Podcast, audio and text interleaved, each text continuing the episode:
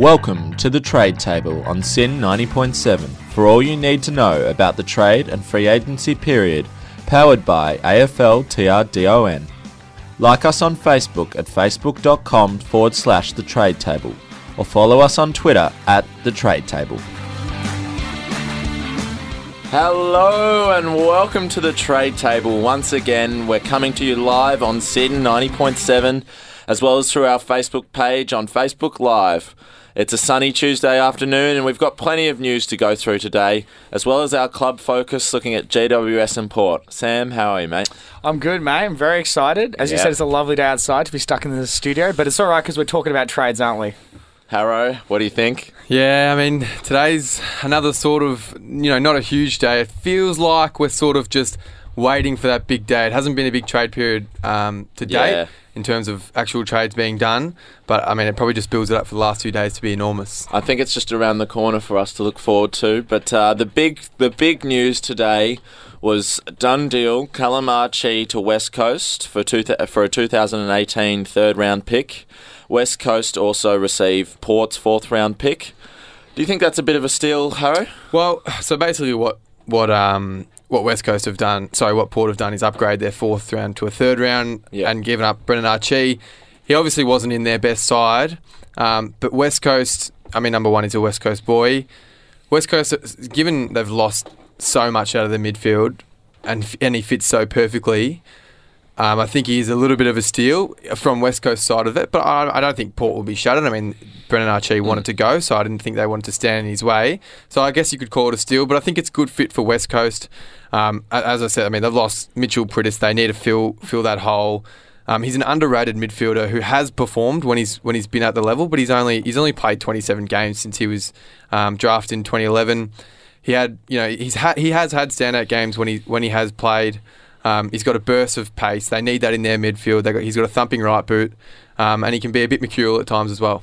Yeah, um, as you're saying, he does fit really well into that mid, uh, West Coast midfield. He come, you know, they're losing, you know, a lot of older players who weren't really that fast. So it's a nice change, a bit of pace injection into the team. And um, you know, you're having a look at this um, deal, you know, just from the uh, from the outset, and it looks pretty looks pretty like the Eagles are getting a really good deal out of this one. You know, they um they only have the um, Port are only getting really um, you know next year's third round Yeah, pick. they're just aren't yeah, they're just not really upgrading getting much. But I think I don't think Port will be too concerned. You know, they have so many midfield players already. He wasn't getting the game. They're kind of just really offloading a player. Exactly. I mean, space if- in their list, aren't they? Exactly. I mean, from Port's perspective, it's annoying because you always want to have midfield depth. But, I mean, from the player's perspective, it's like, well, I don't want to be a depth player. I mean, he's someone who, when he gets in, can cement himself, but he ha- just hasn't been given the opportunity to cement his spot. So, look, Port have, I mean, Port, they've upgraded to a third round pick, and which, you know, you might not get a good player out of that, you might. But, I mean, they, they wouldn't be shattered because they, they, they wouldn't have wanted to stand in his way. But, this is, I mean, this is now his opportunity for West Coast. It could work out for West Coast for him to cement his spot. And, and, and even if he can't break into their midfield, starting midfield, um, he's, sh- he's shown the ability to play forward. He kicked three goals against the Suns this year in round eight. Um, so he could be a really good fit. Yeah, well, Dan and I had an argument about his position as a player, whether he's an inside midfielder or outside midfielder at his best. Um, and the West Coast list manager came out and said that they see him playing as an inside mid. So uh, you listening, Dan? done done deal there, Dan. Uh, but no, he. I think I think you mentioned it with the loss of of Priddis. I think uh, they're sort of screaming out for that those tough inside ball winners, and I think it's a bit of a void that West Coast needs filling, and it's the opposite with Port, isn't it? They've got a plethora of those type. oh, players. exactly. Yeah, exactly. Uh, moving on, uh, let's look at the Dar- uh, Darcy Lang trade with Gold Coast looking like the front runners, follow followed by Carlton and then North. And this could, do you think, do you see this as a potential sort of stakeholder in the Ablett trade, Sam? Down the Yeah, line? I think so. I think he's like again, it's one of those ones where you're waiting for one trade to happen so that clubs can make other things happen. Um, Tony Sheehan today has you know sort of responded to a couple of tweets. He's said that Darcy Lang to to the Roos, um, you know, Swallow to the Suns, and then Mm. Ablett to the Cats. So I think it's another three way trade deal that you know Darcy Lang will probably be the first one to fall on that. Do you reckon that's a good fit for all three clubs? Hull? Uh, not quite. Geelong losing out of that. If that if Geelong lose um, Darcy Lang and gain Gary Ablett. Well, G- Gary Ablett's clearly the player that he is, but Mhm. I'd be wanting to hold on to Darcy Lang. Um, I mean, yeah, he's he's not he's someone that wants opportunity, but doesn't necessarily you know want to get up to the Gold Coast. So I mean, if he was a Gold Coast boy and wanted to get up there, I'm sure they wouldn't stand in his way. But I mean, I think I think they'd be wanting to hold on to Darcy Lang, and I think they'd be um, disappointed, really disappointed if they lost him. Um, I mean, if Gold Coast are the front runners, then it's a it's a good coup for Gold Coast. I mean, they need depth in their midfield. They um, Darcy Lang can play midfield. He can play outside mid, could play inside mid, could play forward. Mm. Um, it, I mean, it'd be a good pick for uh, pick up for Gold Coast. But if I'm Geelong, if I was Geelong, I'm in a. So you wouldn't want to bring in Gary Ablett, one of the best players of course, I, our of generation, course, for of, Darcy Lang. of n- no, For not- Darcy Lane. no, no, not for Darcy Lane. who's had I mean, oh, if if there was very the- limited sort of impact in the in the ones had at this stage of his a little career. bit of troubles with injuries and had hasn't Mm. been able to get consistently on the park through form as well. Yeah, he's only Um, played um 44 games in what is it, four seasons. If you're now. saying just a straight swap Ablett for Darcy Lang, I'd be a bit disappointed. So do you think Geelong aren't in a chance of that sort of uh, those premiership contenders? Because Well, surely you'd mean- be looking to bring in Ablett if they look, were. that's the look. If it happened and and Geelong won a flag because of it, They'd then, be worth then it. perfect. Of course, Yeah. it's worth it. But it's it's a big risk. Okay, so it's a bit of an all or nothing situation for yours if they I think so. if they decide to let go of young Darcy. All right. Well, uh, moving on to the Fremantle Dockers, who allegedly have wanted to trade uh, to receive pick two for Lachie Weller from the Gold Coast. Look, I think this has to be part of a deal. Um, I don't think. Has to be. Well, do you think Lachie Weller's worth pick two? He's not worth pick two. no, Yeah. no chance. He's he's not very far off. Yeah. I mean, the difference. I mean, a part of an extended deal with more I picks thrown in. still would be hesitant to give up pick two. Yeah. Yeah. Yeah, I mean, Yeah. he's the closer you get to the top of the draft, the um, sort of the further away the Yeah. value of picks are. So pick two, pick six is Yeah. a lot different to pick thirty-two and pick thirty-six. Mm. Um, but I think Lachie Weller is potentially worth a top ten pick, um, but not pick two. So do you think he's still worth that first round draft pick? Yes, Yeah. yes, for sure. No, I mean he's, I mean a lot of Terry Wallace called him a special player. I mean he's. He's got a lot about him, and he, he, he there's no. I think I think he showed already that there's Mm. no doubt he'll play a serious role wherever he plays. I think Freeman will be really, really disappointed if if he leaves because uh, Ross is finally sort of playing the youth after after years of criticism of, of doing the opposite. guns, yeah. Um, you know, he's and he's they've they've finished off the year with hundred point losses, um, but he's playing the kids, and now he's potentially going to lose one of his best kids. So Mhm. it's it's a little bit of a concern for for the Fremantle Dockers, isn't it? Um, yeah, yeah, it certainly is. Um, he, there, there, there's no doubt that he's someone that they'd be wanting to hold on to. I think he was a pick 13, and, and since then, he's definitely not gone down in that value. He's held, if not, if Mm. not increased. Um, uh, Ross would see him as a part of their team for the next 10 years. You know what he is? He's he's a perfect fit for the Saints. If he had wanted to go play with his brother, he's exactly what they need. Um, but Mm. obviously, he's a Gold Coast boy, so he wants to go home. Yeah. Now I'm going to throw in a hypothetical here. What Sam? I want to know what you think of Yeah. the Dockers giving up their pick 5 Mhm. and then Gold Coast throwing them one of their second rounders in part of that part of that Weller so, trade. um, so how would the deal work? It'd be Locker, Lachie Weller to Gold Coast. Yes. And then Gold Coast would give him a second rounder. Yep. And Fremantle would give them pick five. Hold on. So, what do you mean, Weller and five for a second round and two, or just a second rounder? Two second rounders. Uh, There's no way. nah, uh, one second rounder and and a and a first rounder. Sorry, because that's been thrown around. Today. No, that's still a lot to give away. That's still a lot think to give so, away. Yeah. Um, I'm not sure. Like, I think Lachie, uh, what Lachie Weller first, definitely, definitely a late first round pick. I'd say. Um, look, I mean, he's he has improved. Um, he's come from. You like so you look at the last. He's played 22 games in the last two seasons, and um, he's he's he's averaged 15 touches last year, 20 touches this year. So he looks like a he he looks like a he looks like a first like a late first round player kind of thing. Um, but I'm not sure if he's worth that level. He's yeah. I mean, he's not. I mean, I wouldn't be giving up top five picks for him, um, or you know, a, s- a serious amount. But uh, he's, Mm. he's worth a lot. Well, with the Giants uh, losing potentially a couple of players this this trade period, uh, Adam Tomlinson seems to be off the trade table. Um, with Saints list manager Ameet Bains confirming that they've stopped pursuit of the the tall utility. How important do you think Tomlinson is to GWS's list, Sam? Um, yeah, he's incredibly important, isn't he? Um, um, I'm not surprised that he's off the table now because I don't think GWS want to lose him. They had they're losing a couple of players. Yeah, Oh, they, I mean, they would have. They've already they would lost have, they- um, you'd, you'd think they would have been just laughing off the tension from Adam Tomlinson. There's no way they're giving him up. He fits into their back six so perfectly. You know, with Nick Haynes, Phil Davis. He we've talked about him before. He is that modern type defender Yeah. who, who, who, who can play key key back, but can go into the midfield. Um, he's seriously versatile. There's no way that the Giants would have been wanting to give him up. Yeah, he played such a best player an in their finals. amazing, amazing game against Richmond and Yeah. they lost.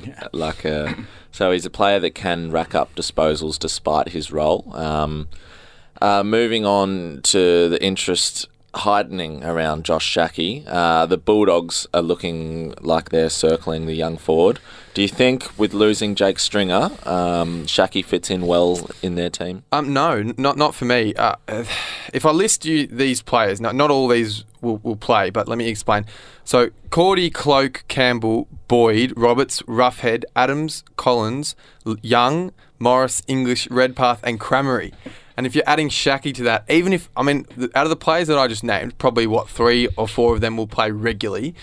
But even even if the other players aren't playing, they're still on your list, and it's a lot of players to have that are over 194 centimeters. I just don't see where Josh Schache fits into that. Do you think Bulldogs are really looking to establish uh, a gun key forward? Do you think they've got a few in the sort of no man's land zone with Redpath not emerging as they might have hoped through injuries? Um, and then all their other key forwards are so young with Cordy and English. Oh, he's a ruckman, but they're, they've got a lot of inexperience. So perhaps adding Schache is they see him as being the leader of that group and being someone that can drive those uh, th- that group of young players to elevate themselves to the next level. Maybe. Yeah, but potentially. But there's a couple things to that. I mean, I think it's hard to say, well, we don't have top end talent in our keys. So just we have a lot of them, but we're going to add to more of them just because Mm. we don't have absolute top end talent. I mean, I think that just hurts your list balance. Okay. And also, I think he, he isn't quite you know that star yet. Oh, no, I mean, not um, he hasn't yeah. he hasn't proven to anyone that he Mm. will be.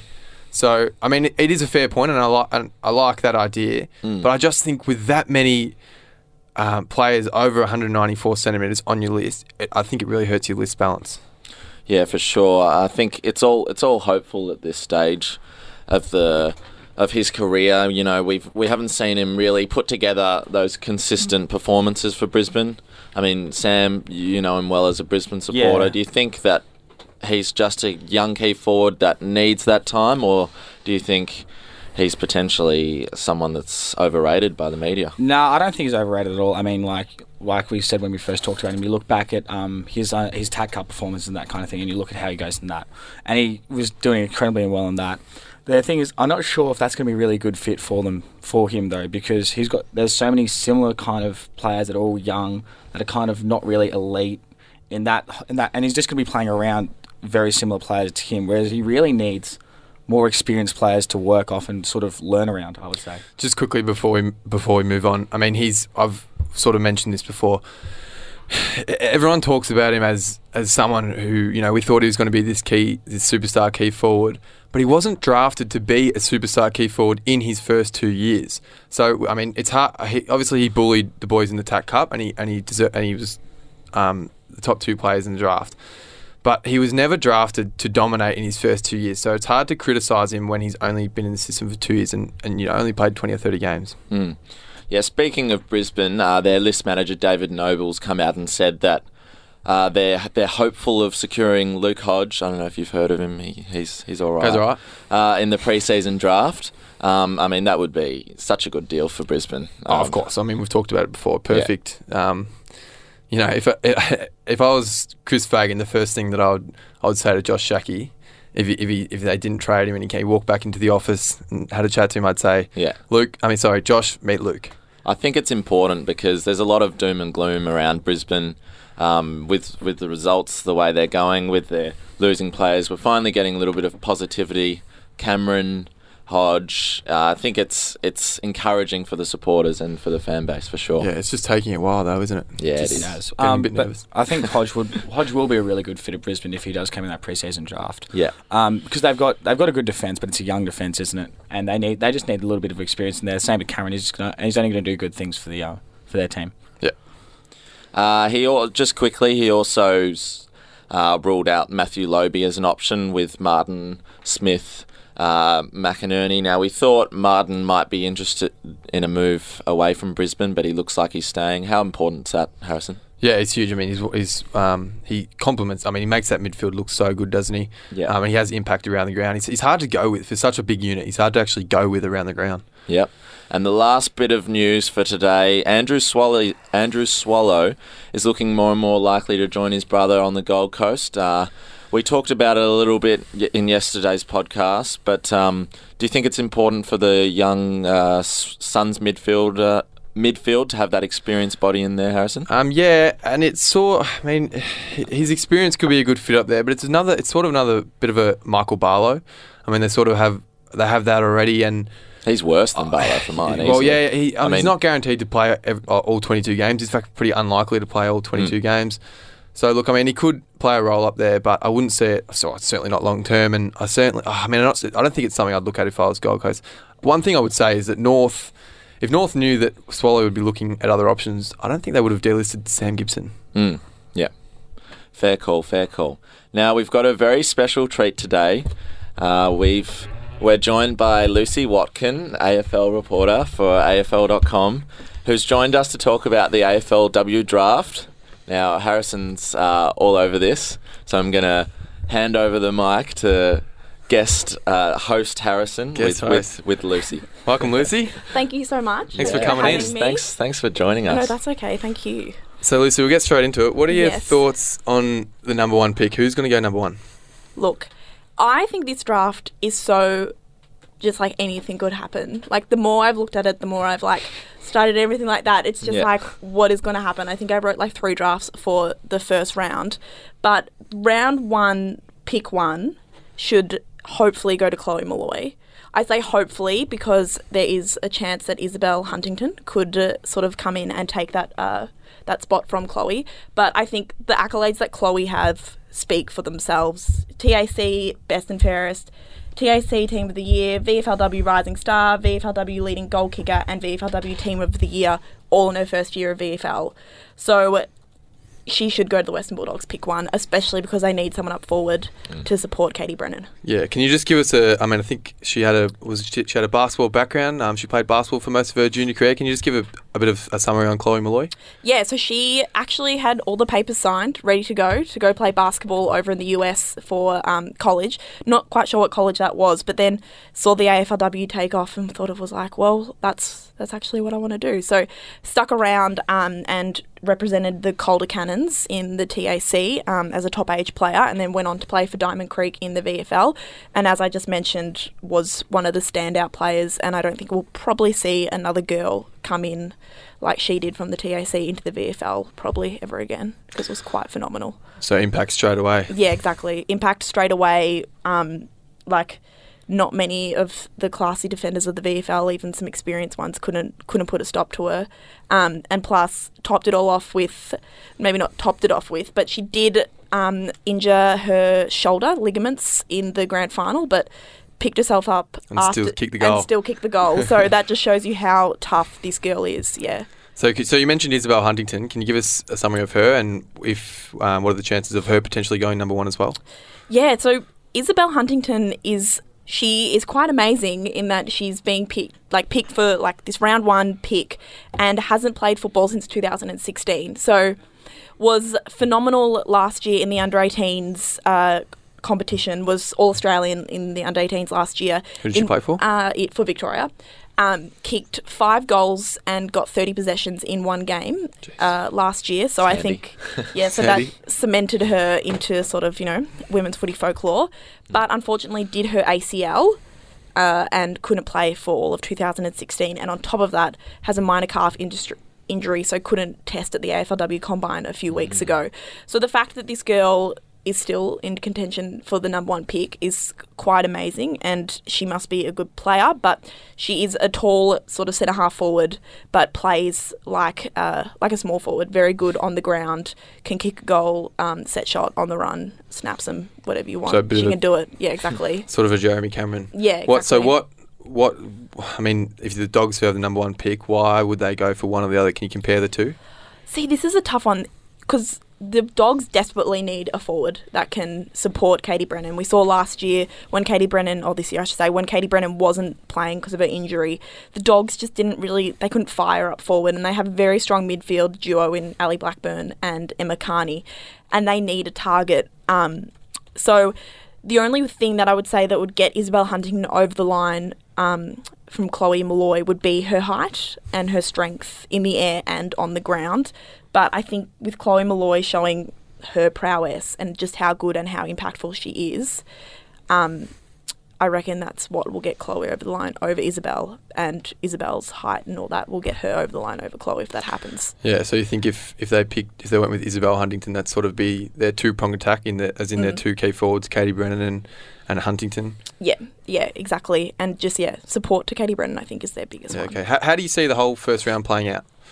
The whole first round, it's very tough because I think Freo need um, a more f- forward, but they've said that they want to attack the draft and get a good sort of ruck, um, get a good ruck um, pick, and um, they're the best um, sort of candidate for Freo, Kate Bartlett, Bartlett, I should say, another. Yeah, K Bartlett, KB. Um, she, she actually has nominated for New South Wales draft pool. So, oh, so in Was she- AFLW, yeah, yeah. um, you dra- you can nominate what state you want to get drafted to Yeah. because it's not a professional sport. You can't Yeah. like you can't just be drafted anywhere because of payment and all that kind of stuff. But so Freo's best sort of candidate for their like sort of key forward. Uh, the best player in WA in the under 18s, uh, Kate Bartlett, has nominated for the New South Wales. Did she come draft. from New South Wales originally? No, she's from um, like born and bred WA. So sort of weird. It happened last year with um, Jess Dal Pos um, from Darebin Falcons. She plays for GWS and was drafted to them, And then played for the Vicks in the All Star game. and then played she? for the Vicks in the All Star game. So it's it makes it tough, but I think Freo will pick up their ruck with Taylor McAuliffe. And if it was one, two, three, I'd say Chloe Molloy, Western Bulldogs, Freo, Taylor Mc- McAuliffe, Collingwood, Isabel Isabel Huntington for Western Bulldogs, Monique Conti. And Monique Conti is another sort of amazing athlete who were, was inspired by Erin Phillips. She has represented Australia in basketball in the under 17s, um, was Chloe Molloy's teammate at the Calder Cannons, and has been training with Melbourne Uni. Um, so she's another one. GWS, I think with Kate Bartlett, Bartlett um, sort of putting herself up for nomination in New South Wales sort of opens that up as well. But I think their first pick will be Haneen Zreika, who was a really tough inside mid, who was also in the All Australian squad at the Under 18 Champions this year. Um, and the Melbourne pick, Melbourne's first pick at number six, I think it will go to Darcy Guttridge, who was named All Australian captain this year. Very good intercept, like halfback player. Um, however, I think one of the Smokies could be Jenna Brun- Brutton, who played for St Kilda Sharks, took out St Kilda Sharks best and fairest this year in the VFLW. So that means she took it out over your Jasmine Garners from Collingwood, Bri Davey from um, Carlton, Tilly um, Lloyd from Carlton as well. So she's beaten out all of these AFLW players to get this win this award for St Kilda Sharks. So I wouldn't be surprised if she went first round. But if she doesn't go first round, I definitely think she'll go second round. Brisbane is another tough one.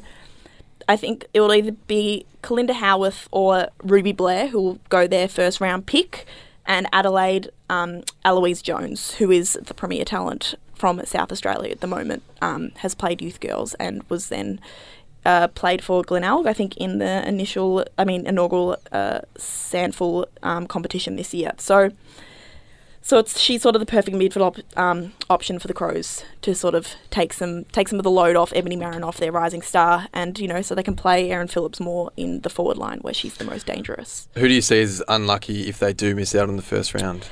I think unlucky if they miss out on the first round will be Darcy Guttridge, the Australian um, captain, and I think honestly, as I said, sort of coming into this, it's really anyone's anyone's like game who goes in this first round because I think what we'll see is a lot of these new girls from the under 18s coming through be taken in those first two rounds, and in the following um, subsequent rounds, we'll see more of the experienced, um, talented, like older players um, in the draft. Uh, such like such as the like VFL players who've been playing for about four or five years, and also around the country. Um, like Renee Cowan, for example, she's from a soccer background, a bit older, um, is nominated for the Queensland draft um, stuff like that. So I think it's a very unique a unique circumstance, the AFLW draft, and that you do get some of those experienced Yeah. players in. Yeah. Lucy, how much impact do you think these um, these draftees can have in their first year in the system? I think this is also what sets AFLW apart from the AFL is that these girls coming through, some of them have played more football than the girls who played in the AFLW for the first season. So a lot of cross code athletes who came in, like Erin Phillips had never played a season of football since she was 14 and she's well into her 30s now. Obviously, Yeah. phenomenal athlete having played with the Opals and in the WNBA. But, you know, you have a lot of girls um, coming through who have played football in youth girls. They've been playing in these under 18 championships for a number of years now. They know the game a lot better than maybe, as I said, a few few of the girls playing in AFLW lists now. So I think we'll definitely see girls coming, the younger girls coming through who will make immediate impact on the competition. Yeah. Yeah, it's really good to hear. How can you coming off the sort of the first draft ever last year? Is it is it difficult? It might be difficult, but can you compare last year's draft to this year? I think last year's draft, obviously, the biggest difference is the number of girls who are going to um, Yeah. go through. And this is the f- only draft in a while now because of the expansion that we'll see only sort of the clubs that are in the competition be picking girls because next year we'll have North and um, oh it's gone it's beyond me now North and Geelong who will be joining the AFLW in 2019 they'll be in the draft next year and then we'll have the four new clubs following on from the next year. So I think this draft is new, unique in that it is just the clubs in the competition at the moment um, battling it out for these girls. And I think also the other sort of unique factor of this draft is that it's the first draft we're seeing sort of this pathway where we're having girls who have played local footy, youth girls footy, representative footy, TAC Cup, and now they're coming through into the AFLW draft. So this is the first draft we'll see where that's happening as well, which I think is great. It's a great opportunity. It's great that they've set up these pathways now. It'll only benefit the game um, more. Um, whereas last year we did have so many players being chosen, and a lot of those players were players that have played the game for quite a number of years, and also a lot of sort of cross code athletes as well coming into the game. So I think that's where the difference lies. Where last year, a lot of experience, a lot of cross code. This year we're seeing more players who are coming through those pathways. Yeah.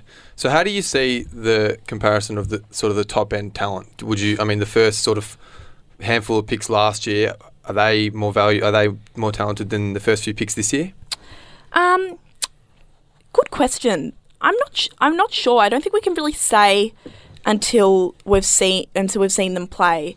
Uh, and I think th- those girls who were in the first first round last year, a lot of them now have been traded to other clubs and playing for different clubs.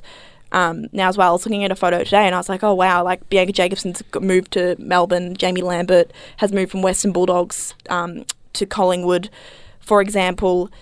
But I think you know, and there was a good like caliber of talent in that first round. Ebony Marinoff obviously went on to win the Rising Star, but I think the difference here will be that a lot of these first rounds will be these girls coming through these pathways. Yeah. Um, and honestly, I think we will have just as much good talent in this first round as we did last year. Yeah, and obviously the more the more it grows and the more um, kids get exposure to, to footy at a young age, the better the um, the quality will be as they come through when they're Yeah. 18s. Yeah, exactly. Can you give us Can you give us a bit of a summary on what you think every club needs this year at the draft?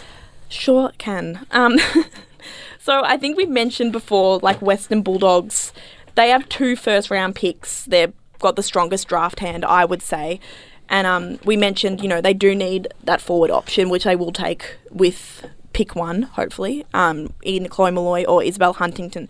But they do need a bit of midfield depth. They had amazing ball winners in Emma Kearney and Ali Blackburn. Emma Kearney, I think, took over 30 possessions in one game. And let's not forget the AFLW games are only 15 minute quarters. So to get rack up 30 possessions in a game like that is Yeah. pretty amazing Magnet. but they definitely need a bit more depth to help those two take the load off, um, kind of thing. Collingwood, they they've a lot of good ball users. They have Chiocci, they have Hope, um, and Cameron in their forward line. Chiocci in the midfield. The thing is, they lost two of their best players in the trade period. Eva. Alicia Eva to um, GWS and Nicola Stevens to Carlton. So they really need to replace those two, sort of fill the gaps that have been left by those two star quality players with just the best footballers that they can find. Freo, I think they obviously they have Kiara Bowers returning from injury, and they've picked up Kelly Gibson, the marquee from Adelaide, Premiership player as well. So they're they're filling holes in that way, but you know they need they couldn't kick goals last year. Their leading goal kicker was Kara Donnellan, who plays from the midfield, um, and she only kicked four goals. So another key forward would be good for them. Unfortunately, as mentioned as well, Kate Bartlett has nominated for New South Wales, so where they will find their key forward um, is anyone's guess. But they also need a good ruck, which I think they will take in the first round.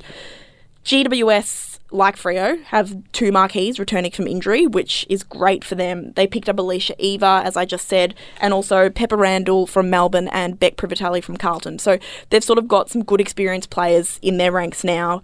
So they need another good goal kicker. Phoebe McWilliams was their only target really in the season this year. And, you know, they've got Kate Bartlett now nominating, so they'll probably pick her up as a target. Melbourne only have four picks overall in the draft. And look, they have a very, very well balanced side. They have the best midfield in the comp. You know, Elise O'Dea, Daisy Pearce, Karen Paxman. They have Mel Hickey on um, the back line and Lily Mithen as well, the one of their rising stars. So it'd be good to see them, you know, maybe pick up someone, some good backline players like Darcy Guttridge, who can play an intercept role and help take the pressure off the midfield um, defensively. Carlton, only four picks as well. They had a very busy trade period, picked up Tayla Harris and Nicola Stevens. So they're pretty balanced all over the side. They just need more midfielders, I think, in the depth. Adelaide, two more to go. Adelaide, um, they're dominant all over. They have Erin Phillips and Chelsea Randall. They've got Sarah Perkins as a key forward. Um, but they just, I think they were ranked seventh in the league, second last for clearances. So it'd be good for them to pick up a mid a midfielder to help them with that. And finally, Brisbane, who have the most draft picks in the competition, will probably need to pick up um, a defender, seeing as they lost their All Australian defender Sam Virgo to an ACL injury in the Quaffle Grand Final. So I think uh, a lot of opportunities for every club to sort of target something different and yeah. Um, do you see Tayla Harris as a big loss? Do you think they'll need to replace Tayla Harris in that with Sabrina Frederick Traub but forward? Yes, so they've got Sabrina Frederick Traub up forward now, and also they picked up Bella Ayre through that trade from Carlton. Bella Ayre showed so many promising signs at Carlton that I was actually a little bit sad that they gave her up. Um, she's only 18, so has plenty of time to develop. So I think Bella Ayre is also quite tall as well. So I think if they play Bella Ayre and develop her right, um, she will be a very, very, very good forward for Okay. Brisbane Lions. Before we let you go, in terms of the structure of the draft with the expansion happening in 2019 of Yep. North and Geelong, was it? Yes. How will that shape the draft? How will uh, those teams uh, get their players? What what will happen there? Well, I think Geelong is in a new, unique p- position as they have a VFLW team, um, a VFLW team that they have pretty much been treating like an AFLW tra- team. They play out of Simonds Stadium. They have a very good list. They have three or four AFLW listed players from the inaugural season. So I think they won't have any trouble um, picking up talent. And North Melbourne have their alliance with uh, Tasmania. So they've said that they want to get 10 girls in the, on their list from Tasmania. So I think that's sort of where the pressure will be taken off in terms of the, the depth of the talent pool and that they're trying to take from um, from different areas. So I think it's good they've gone for like a, a regional solution for these first two teams. And I think where the talent pool will be really stretched is when we add in the four teams in 2020. So St Kilda, Richmond, West Coast, and um, Gold Coast Suns. So I think that's where the talent will be very stretched, and I think when that time comes, you'll have a lot of these girls who maybe miss out this draft get picked up next year. Um, and then the following year, I think we'll see maybe even some more experienced players as well getting Yeah. picked up for the 2020. Right. Yeah. Thank you so much for joining us, Lucy. No, um, that's You give okay. us heaps of insight into into the, this booming game, which is only going to get bigger and bigger. We Yeah. saw how big it was round one last year. Hopefully, it'll be huge again next year. But thanks so much for joining us. No, that's Thanks for okay. your insights. I'm very excited to see how it plays out tomorrow, considering, as I said, it could go anyway. But yeah, Exactly. I'll be there. Follow the AFL. Um, AFL website will be streaming on Facebook the whole draft, so you can see it all play out. It'll be good. Can't wait. It'll be a big wet day tomorrow. Perfect. Thanks, Lucy. That's okay.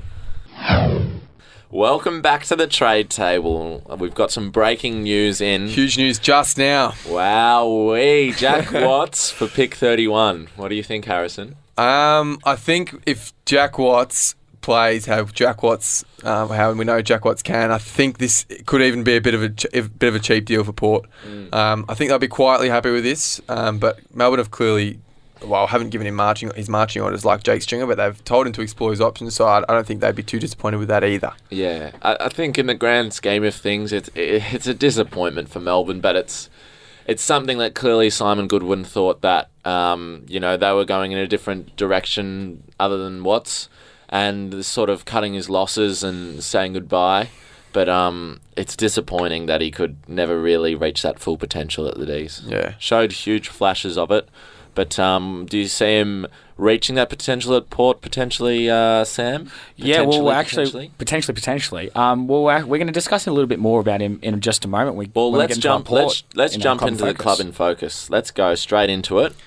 And uh, do we We're have into the do top we have five now, Port- working our way do we up have from the bottom Port ladder? first or GWS first? I think Port might be first. Port. All right, All right, no we're going to jump straight into Port. So Sam's looked at Port for us.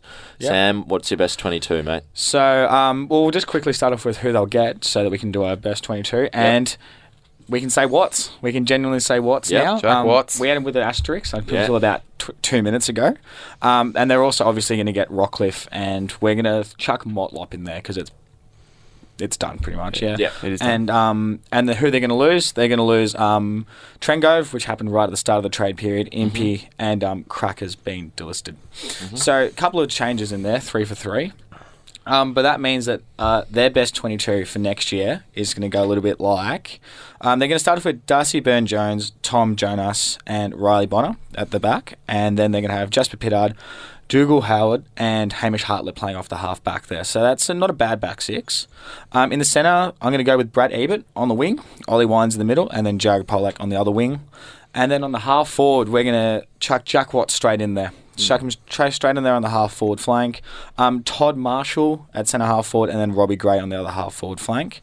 Um, and then their follow is going to be Steve Motlop. Um, he's definitely going to start straight away. Charlie Dixon at full forward, and then Chad Wingard's going to play on the um, in the other pocket. And their followers are going to be Paddy Ryder, Tom Rockliff, and Travis Boak. And the interchange is going to be Sam Powell Pepper, Dan Houston, Sam Gray, and Justin Westhoff. Not a bad bench. I'll, ta- I'll say That's a quality bench, isn't it? Yeah, Humpshy.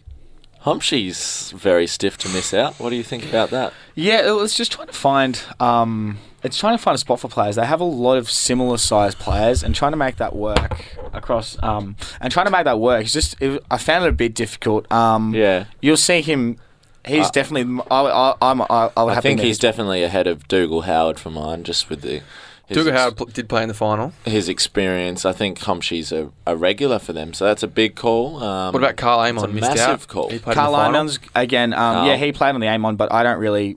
I don't really think he's quite as good as the. Um, Did Steve Motlop slip, yeah. slip into his yeah, spot? I think Steve Motlop goes straight into his spot, and and if you're looking at Karl Amon versus Steve Motlop, you know, Still got So- a lot of lot of kids there. We've got Dougal, uh, Howard, Riley Bonner, Darcy Byrne-Jones. Darcy Byrne-Jones, Todd Yeah. Marshall.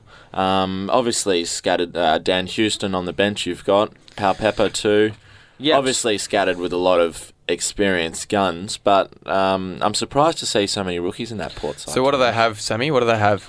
Um, so what they have, they have a lot of tall forwards, don't they? They have Dixon, Watts, Marshall, Gray, and then a lot, a lot of options just going forward in general. Those medium to f- tall size players. They got a Yeah, lot of so mids. They got a lot of mids who can go Mhm. forward. Yeah, don't they? That's um, Robbie Gray, They it? have a lot of um, rotation ability, don't they? Just between their forwards and their mids. Um, and it means their midfield is really deep. Exactly, yeah. It means that both midfield and their forward is really. I mean, it makes it hard to sort of play against them because they're constantly sort of moving around. There's a lot of rotation going on there, um, and just you're right in general, their midfield is incredibly deep. Um, but what they need, what they need is at actually at the other end of the uh, pitch. So they need a lockdown defender, I think, just to shore up their back six in the depth in their back line. Because I mean, currently you're looking at have they've got Tom Jonas and Dougal Howard, and um, Tom Clurey was one of my unluckies along with Hombsch and Karl Amon. So they're both missing out, and they just need really need another quality defender, don't they? Just to sort of shore up that Bit back of six. bit of defensive depth. Uh, defensive depth is all they really is what is their main thing that they need, and so that means that when they go into the draft. Yeah, who are they looking for at the draft, Sam? So this has actually changed up a little bit because now their draft position is actually quite weak. They only have picks 34, 49, and 62. So they don't have a Jeez, lot. They've They've lost 31. and, and they've lost fair, 31 yeah. only, you know, a couple you, of minutes. you see ago. those names that they've bought in Rockliff, Watts, Motlop. I think it has be to pretty it, ha- it has to come at a price, doesn't it? Yeah. Exactly, So yeah. Who do you think they'll go with, with at pick 34? Um, so pick 34. Um, I'm looking at Harrison Petty. Um, he's a key position defender. He's 194 centimeters, 81 Big kilograms, and is a South Australian. So that really kind of works in their favour. Um, he has a great overhead marking ability. He took 15 games and. Uh, took 15 marks in one of the uh, state rep games, I believe, this year. Mm. Especially overhead, he's really good overhead, and he's composed with the ball as well. And um, he has really good skills for a def- defensive player. Scored 27 in the draft combine kicking test, and has really good positioning. Um, he'll go What- early second round Yeah. if he what, slips to there. What about? Do you see someone like Jackson Ross fitting in at Port Adelaide? Um, yeah, I can because um, they have a lot of midfielders. They probably need a. They pro- could probably do with an outside midfielder, which is Yeah. actually what uh, Jackson Ross is. He's 193 centimeters, 900, 193 centimeters, 75 kilos, and he'll fit well into that setup. He's impressed in school footy and in TAC Cup, Mm. and he's worked and he has worked himself well into major matches. Um, And uh, believe he's been interviewed by Port a few times as well. he has, so- yeah. I think he's had the three interviews now as well. So he's looking like it could be quite an option. Um, what do you think needs to happen for Port? Um, in terms of what they need, they just don't need the inside balls in the midfield to run all into each other. They've got so many similar type players. You kind of them all having the play, same role. They need to have a bit more structure in the midfield, and they're hoping that their combination in the centre square works and they don't get caught, you know, running into each other and taking the ball away from each other. And in terms of what can't happen, um, they just can't have. They just can't bully the bottom teams like what they did last year. So And and not match it against the top teams. exactly, yeah. So you saw they would bully teams away, especially at home. They struggled a lot away as well. Yeah, then- bullies is the label that Exactly, they sometimes yeah. got. And then and then um apart from I think maybe one circumstance I can remember, um they just they sort of like then can't match it against the best. So there's a lot there. I think that comes though from having a lot of, as you said, Billy, a lot of youth in their team. Mm. They have if they have a lot of youth in their team, they're not going to be able to sort of play consistently good football every week, and that and that's something that they're only going to learn as they keep playing more footy. And I think you'll see that. You what you'll hope is that you can see that get better with them this year. Yeah, what are your predictions for them?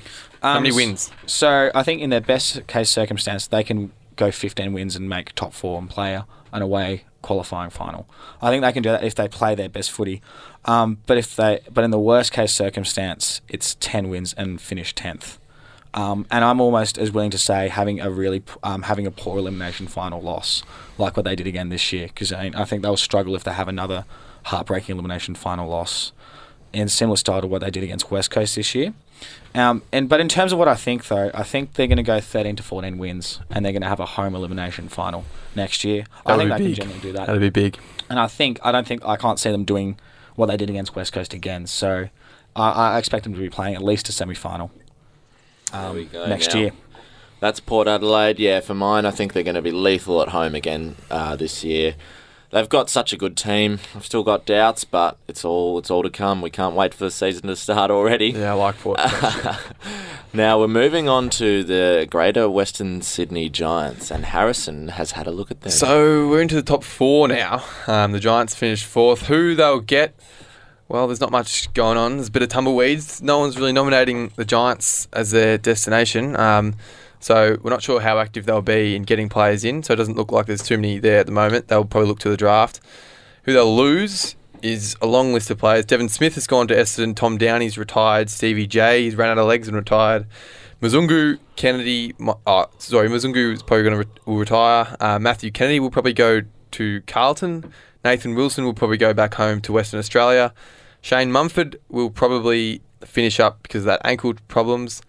Um, and they uh, will not lose Adam Tomlinson, as we've heard. Um, Still, that's a lot But of they've that's a lot of names. They've lost a lot of depth, and I mean, I think it could. I think I really do think it could hurt them. But their best 22 is still unbelievable. From the back line, Nick Haynes is such an underrated player. Um, Phil Davis, Heath Shaw keeps getting it done. Zach Williams has become a genuine star off the halfback flank. Adam Tomlinson at centre half back, even though he can play halfback flank, wing, midfield.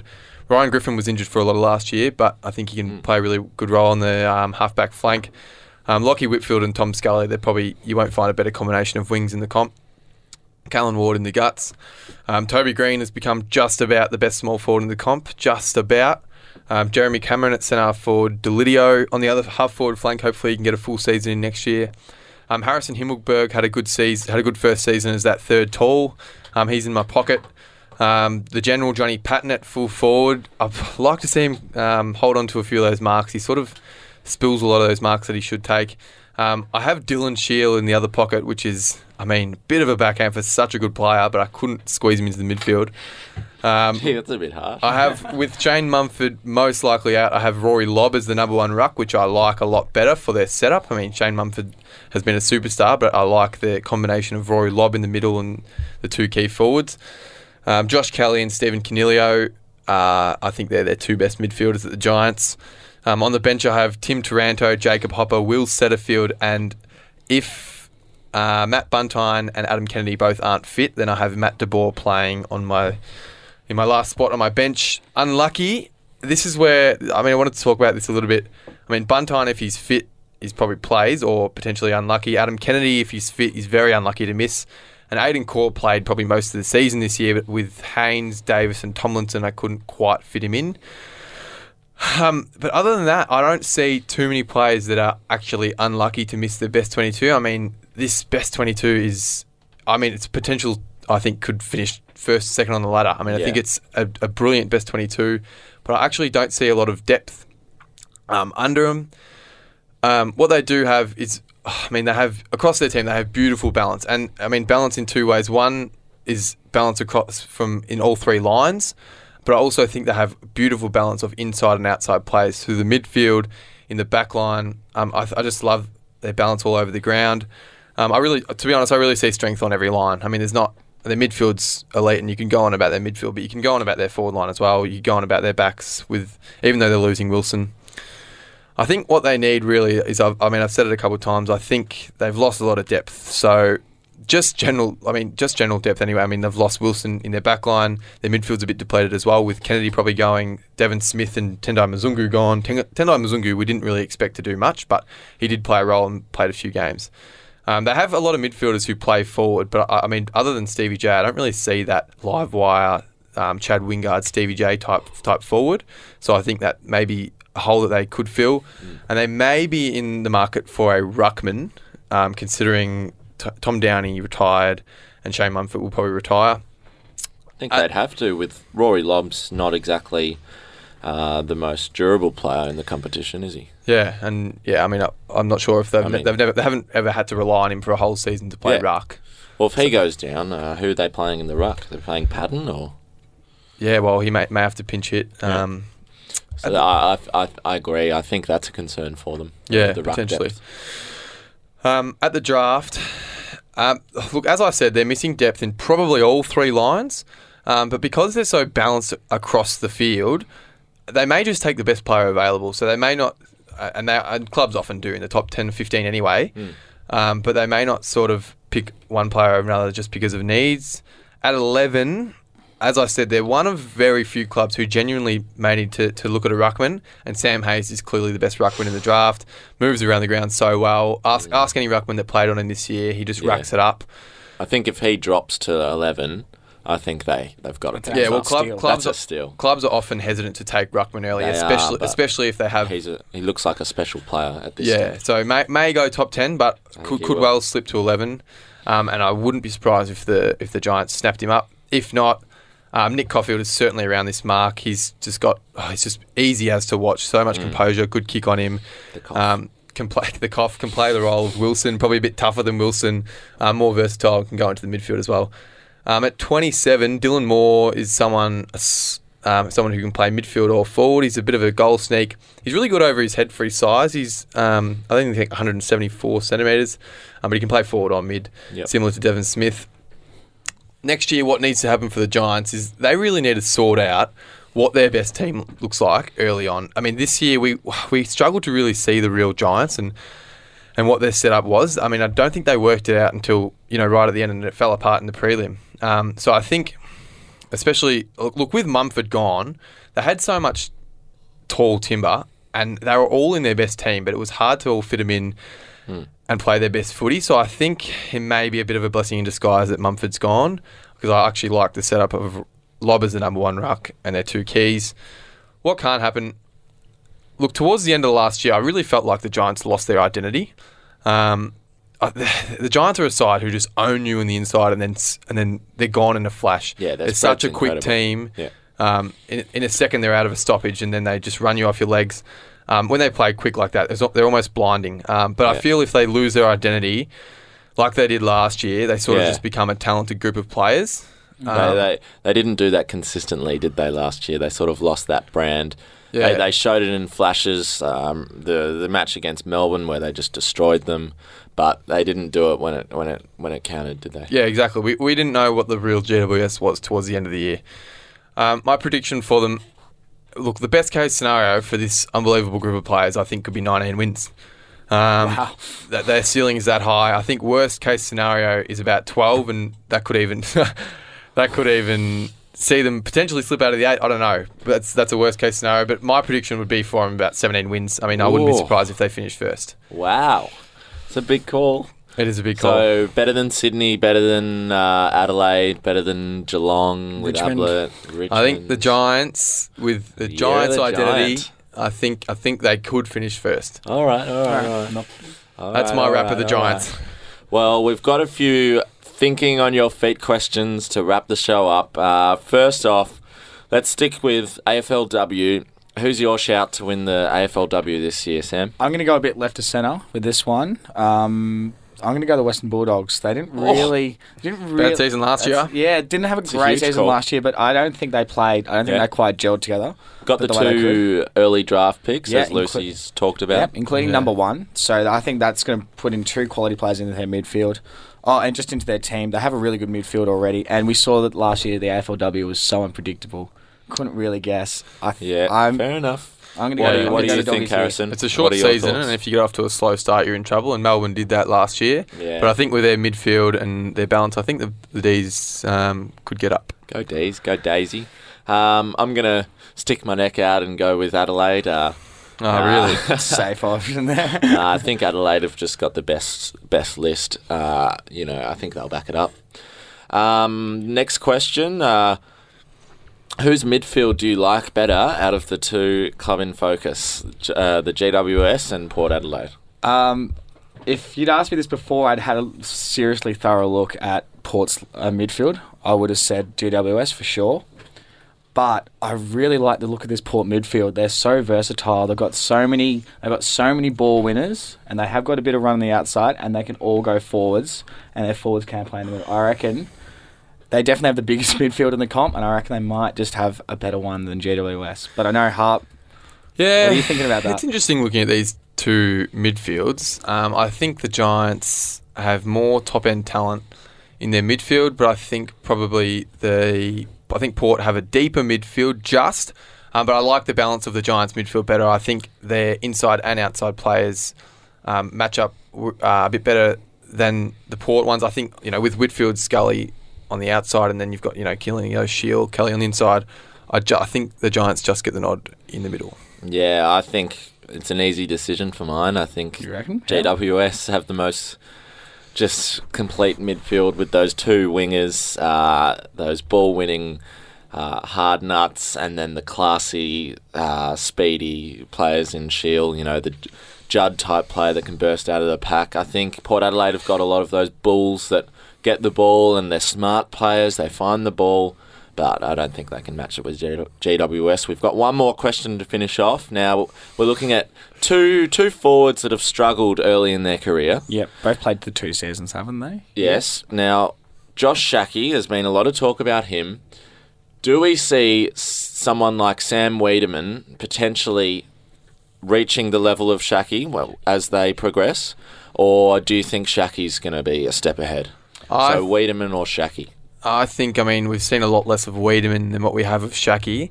But I think from what we've seen of Schache, there's the thing that's missing in Schache's game, the reason that he's struggled um, like Weideman, is we just haven't seen that competitive um, beast in him yet. We, Mm. I mean, we've seen things that he, he's got a beautiful kick. He can um, he can take the occasional uh, contested mark and he straightens them up well. But I think competitiveness you can't quite teach. So I'd go with Sam Weideman. I'm going to go against you here, Harp. I mean, I, I admit, um, having watched Weideman play a lot of junior footy as well, he's a amazing talent, amazing talent. But I don't know. I feel like he goes more out of games than what Goes missing a bit? Yeah, he goes. I think he goes a bit more missing than what Schache does, and um, that would that would worry probably Melbourne. And I, I think Schache has the influence to has the ability to influence um, a game more often than what Weideman does. Fair call. Yeah. You, Bill? Well, uh, I'm hoping Weideman becomes a career gun player, but uh, I'm going to have to go with Schache. I think he's a better athlete. Uh, I think he just covers the ground a little bit better, which is really important these days as a tall forward. And um, yeah, I think he's he's got the weed covered. Now, boys, that's all we've got time for on today's show. Uh, What a thanks show. for thanks for joining us. Uh, make sure you listen to the podcast uh, available on our Facebook tra- Facebook page and on iTunes. Thanks for joining us, and we'll be we'll be back tomorrow to discuss all the trades. Thanks for listening to the Trade Table on SYN ninety point seven, the home of everything you need to know about the trade and free agency period. Powered by AFL TRDON. Like us on Facebook at facebook.com forward slash the trade table or follow us on Twitter at the trade table.